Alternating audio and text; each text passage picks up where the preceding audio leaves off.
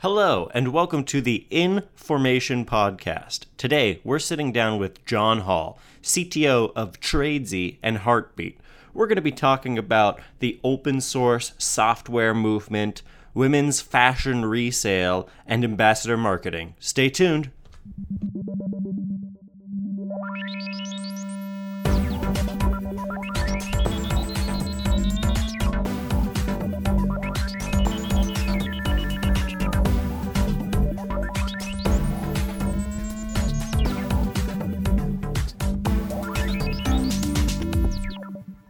Uh, I want to start off by talking about your background and experience with open source software. Um, yeah, yeah, absolutely. Um, yeah, I mean, I've been using open source, you know, for my entire career in in in web. That is, um, basically since '98. Um, uh, I started at Bizrate, and there, you know, we used an early version of MySQL and um, Linux. I think we were on Red Hat at the time. And I mean, pretty much now and then, in my opinion, there's really no other good options for not only for a startup, but for you know uh, companies of almost any size. I truly believe that open source software is um, you know, incredibly important. And not to say that all, um, you know, closed software um, doesn't have its place because it, it definitely does, especially, you know, things like Oracle are fantastic for, for some companies. Um, but really open source has really enabled um, a lot of the technological advances um, and product advances I, I, believe we've seen over the past you know 20 25 years. Now go into that. I i, I want to know specifically why you think that is. Is it because you know open source software tends to be better for one reason or another? Yeah i mean it well one it's free usually. It's not always it doesn't by definition have to be free but it is just because anybody's allowed to distribute it. So it's kind of hard to charge for something that anybody can distribute. Sure. Um, but because it's open source, there are on, on any given piece of software, any, any component of Linux, say, Linux basically is, is made up of um, hundreds of individual pieces of open source software. And each of those pieces, each of those components of Linux has really kind of evolved over over a number of years into kind of a, incredibly stable forms, which couldn't happen at if it was done just by one company or one team. Um, it, it, it's really a true uh, evolution. I, I, really think it's very much akin to um, uh, evolution in nature in that you know w- when you have hundreds if not thousands of of developers who don't even know each other working on software and kind of competing in a sense at least in their own minds um, with wanting to make the software better and more secure and faster um, and more you know more robust more scalable you're going to end up with the with the best product in the end and the amazing thing about that is it's it's also free. Wow, that's really it's really interesting that uh, thinking about it from a term you know uh, from an evolutionary standpoint. Yeah, that's that's definitely um, how I see it. Why doesn't enterprise software develop in that same way? Because there aren't enough people in a company, and companies have any company is going to have tight deadlines. And sure, developers that work on this stuff also, you know, on open source also have deadlines they're under. But in a company where you're you're paid to create software, you're not going to keep going back to the same code again and again, and other developers probably aren't going to keep going back to the same component to improve it over time. And so, really, it's it's the difference between creating something for profit versus creating something that you really see as a utility for for everyone. Hmm. Interesting. It's it's interesting that you bring up the for-profit motive there, uh, because I find that the profit motive tends to be this, you know, really really strong driver for innovation, and we've seen lately a lot of for-profit companies that use open source as part of their strategy. So they're not Right. actually mutually exclusive. No, not at all. And I trust me. I mean, I I am all for capitalism and all for you know creating and selling software, but at the same time, open source is an incredibly important component of that. I kind of think of it as is the backbone.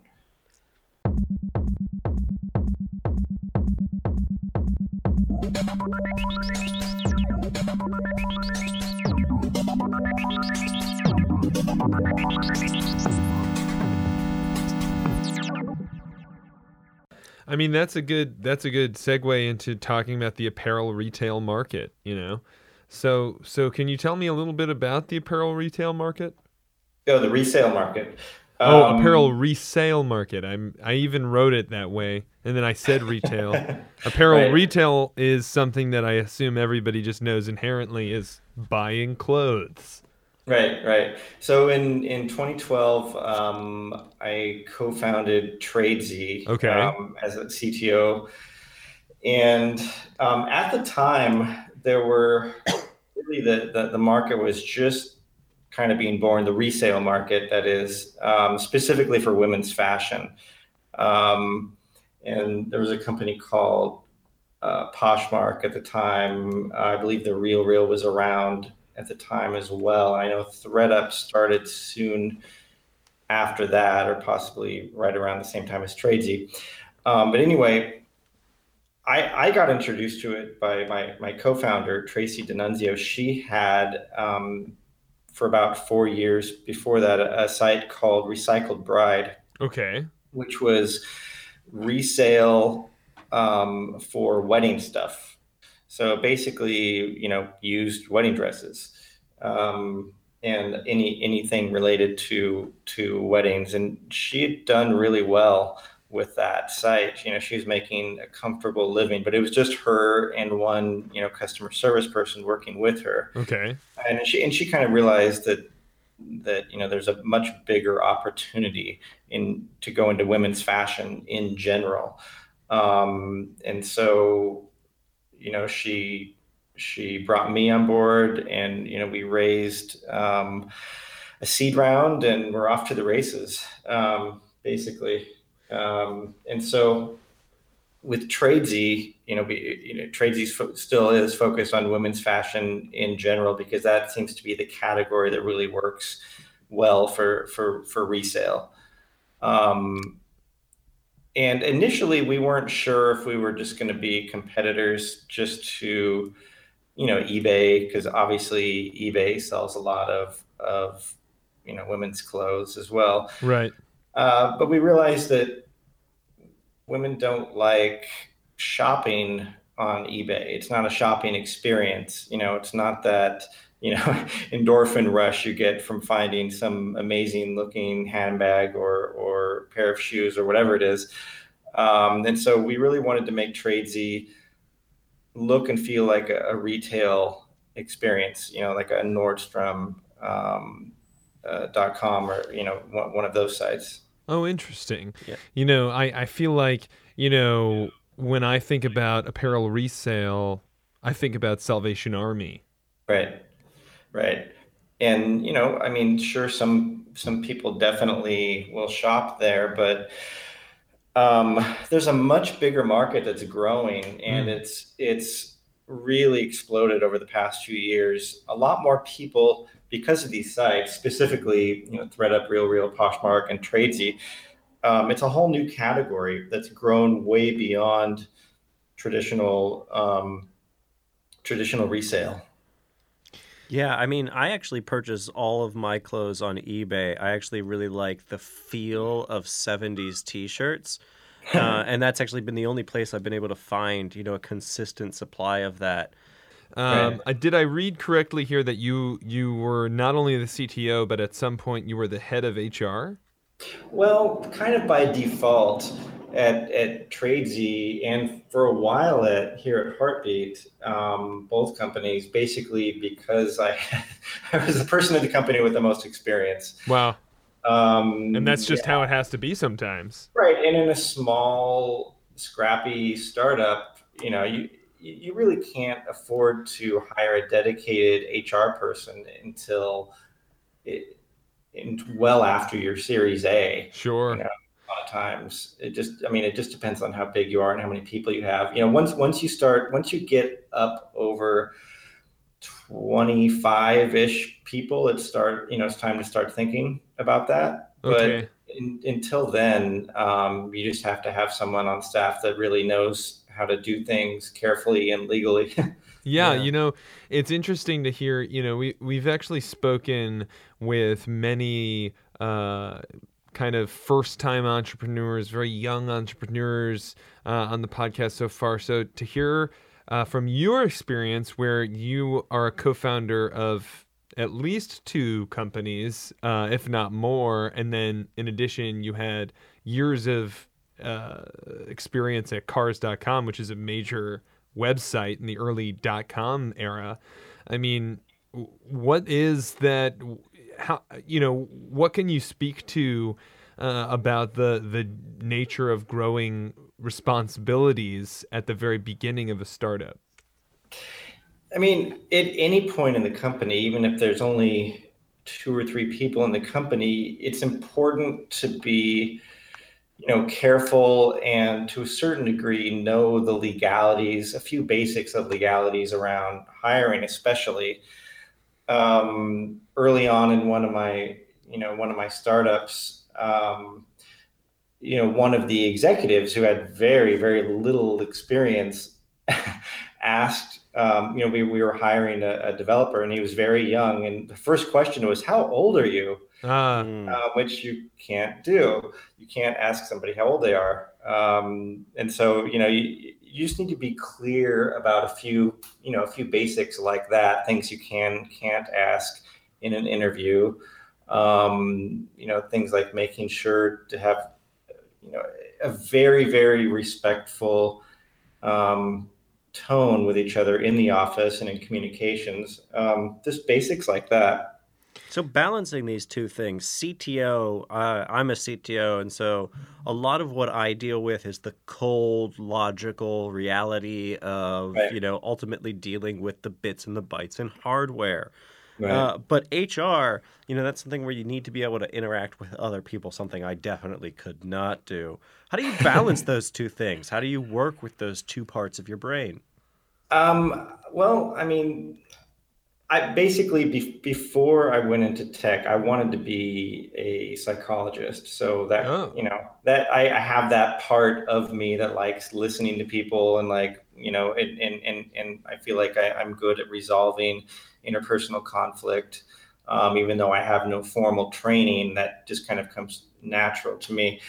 Um, and so, you know, I, I kind of by default you know, I'm the person that people would come to talk to if there's a problem with someone else in the office anyway. And so for me, um, I, it, it, kind of comes natural. Whereas, uh, you know, the sometimes the technology doesn't come as naturally to me, but I was exposed to technology at a very, very early age in elementary school. And so I've just always been around it and I've known how to program for most of my life. So. What was that early experience with programming like? Um, it's funny. In probably 1979, it was in I think third grade on an Apple II Plus. Um, you know, we'd turn the computer on. Did, we didn't have a disk drive or anything. We'd turn it on and type in you know, basic programs out of a book, run them, and then turn them off, and they'd be gone. so, you know, just kind of learning from a book with no really no instructions, as our teachers, you know, didn't know anything. But just getting that early exposure, I was always very comfortable, um, you know, programming. Hmm.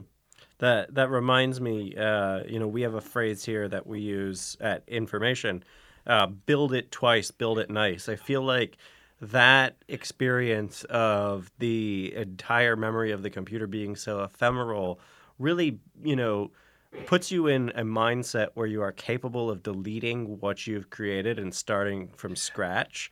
Is Oh, that yeah. something that you've leveraged? Yeah, yeah, and I, you know, and I'm always telling my team, excuse me, I, I'm always telling my team that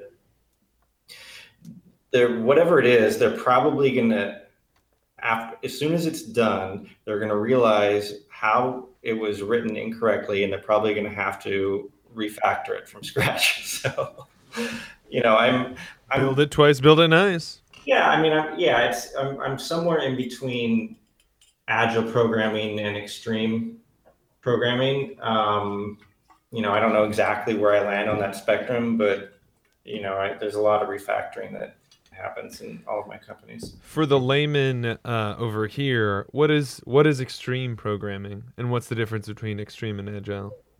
Uh, geez, now you're gonna you're gonna pin me down on this. Um, extreme programming really is extreme in that it's paired programming. So almost all programming happens with two people sitting, like taking turns typing. Um, and paired programming is great when you get used to it, but before then, it's kind of brutal. Um, because developers are kind of used to, you know, working on their own to a certain extent. Um, but the other big thing about extreme programming is, you know, what they call merciless refactoring. So just knowing that you're always going to be refactoring your code, you know, sometimes several times if it's a long project.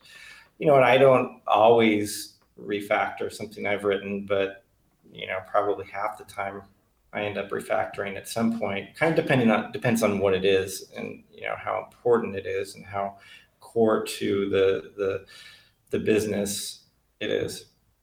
Wow. So, I mean, I feel like every time I've ever tried to look over Brian's shoulder while he's programming, he swats me away like a fly. You know, talk to us about the tech scene in LA and what kept you there. Yeah, I mean, LA's LA's great. I really really like the the tech scene in in LA. Um, I mean, it, it's kind of all over the map. It, I mean, it's primarily web, of course, but it's a lot of different type of web. You know, there there are a lot of um, a lot of agencies for sure, a lot of online agencies um, that do a lot of really great, super high end work.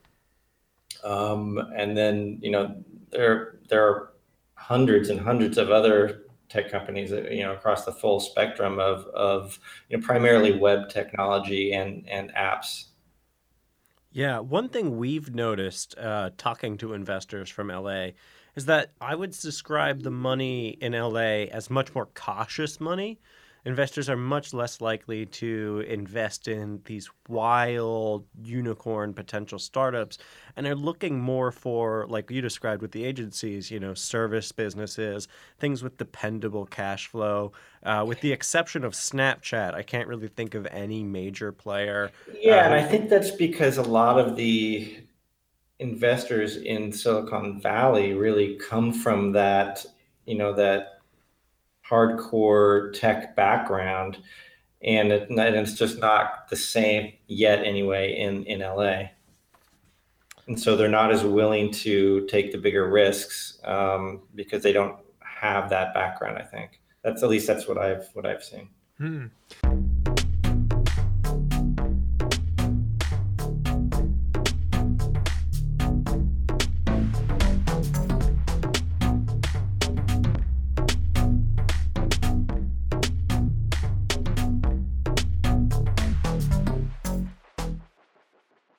Talk to us about Heartbeat.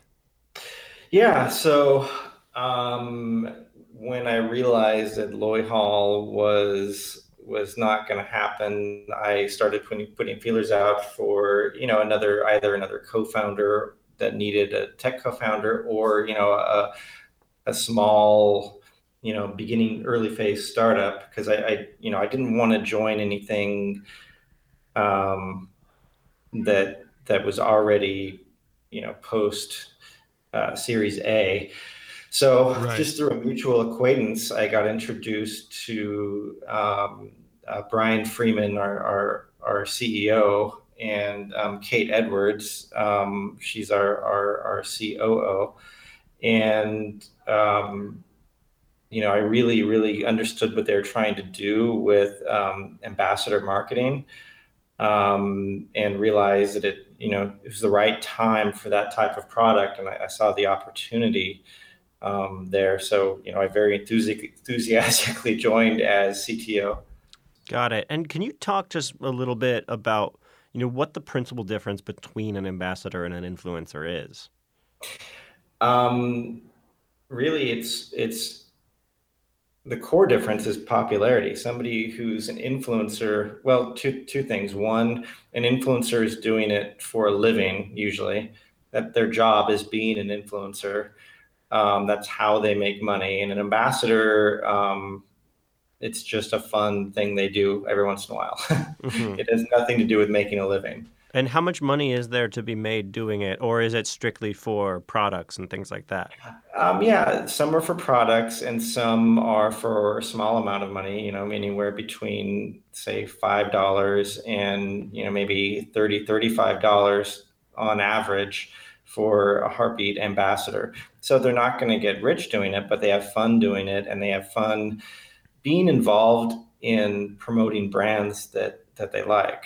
Hmm. Yeah, I think this is sort of just an awesome way of you know getting more involvement in the commercial space and more involvement in the enterprise. You know, this could be the initial foray for somebody to, you know, start a sort of influencer business or something like that.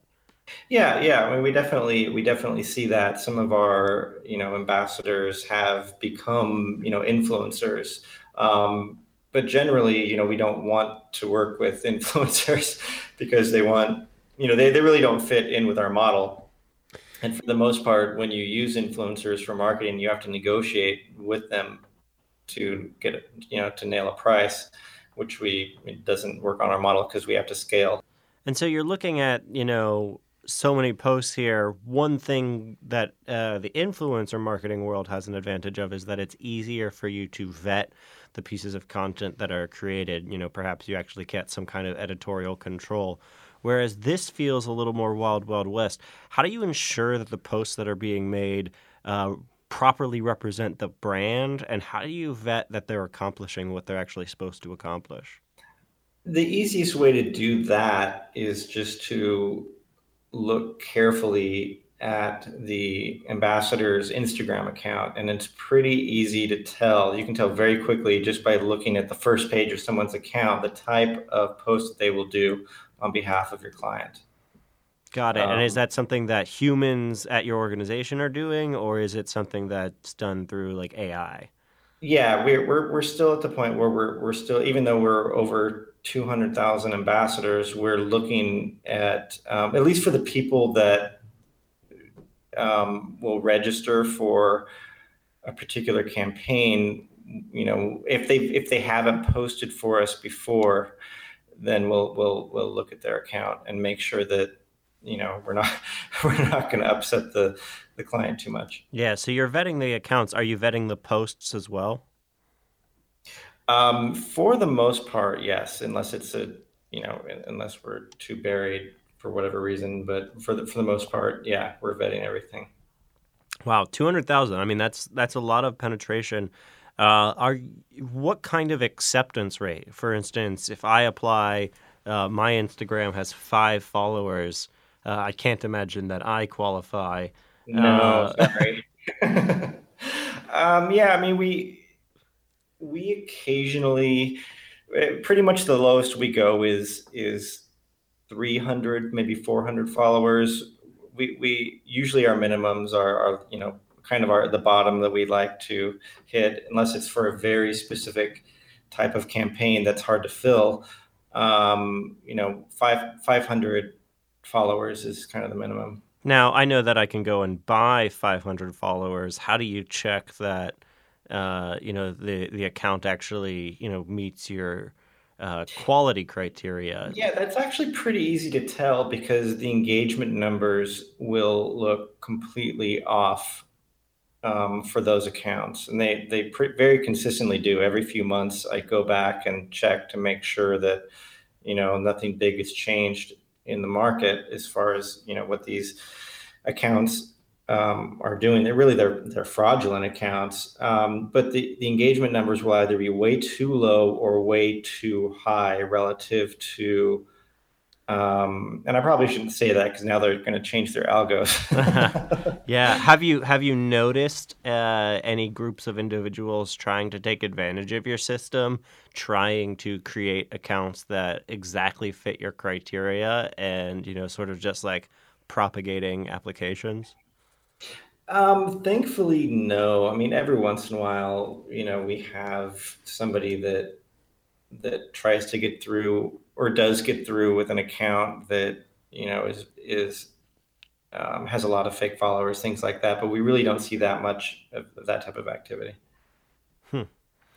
Uh, and so, how effective is it? I mean, you mentioned uh, some numbers on reach. Uh, how are you measuring effectiveness, and how does it compare to other ways people can be advertising? Um, it's really I think an important piece of a blended model. That is, it's it's an important piece, but it's not, you know, because nothing in marketing is, you know, nothing in marketing is a silver bullet, really. Um, it's like on one hand, it is it is difficult with with ambassador marketing to directly measure um, sales because you know you can't you don't have clickable tracking links in in Instagram posts. Um, but we do, you know, there are campaigns where we can, we are able to, especially if, if clients use a, a promo code, things like that, then we're able to clearly measure lift. Um, but you know, like like anything in marketing, it, it's I, I, see it as an important part of of a blended model. So it's one um, important piece to use. I think the most important thing I've learned is just how much better it works than um, influencer marketing. Um, and I also think, I think it's fairly comparable to. Well, actually, I think it's better as far as measuring than something like television or radio, um, but it's hard to measure exactly what's going on. If there's anything that you would say to yourself starting out kind of in the tech uh, you know early entrepreneurship world what's a big piece of advice you'd give to yourself um, yeah i think the biggest piece of advice i would give to myself is um, don't worry so much about you know trying to make your boss happy because a lot of times that'll never happen. Um, you know, believe in yourself, knowing that what you're you're doing is you know probably the right thing. Hmm. Um, I think a lot of, especially a lot of tech people, get very wrapped up in, you know, worried about, you know, worrying about looking bad, worrying about looking bad to their boss or or or um, other people in their company. Um, I think my message would be, you know, trust yourself more.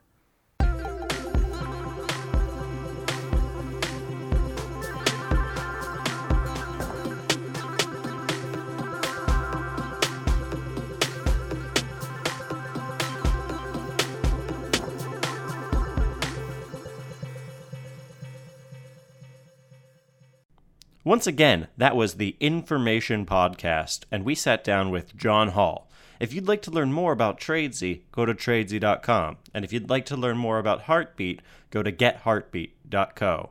We look forward to being with you next week. Stay tuned.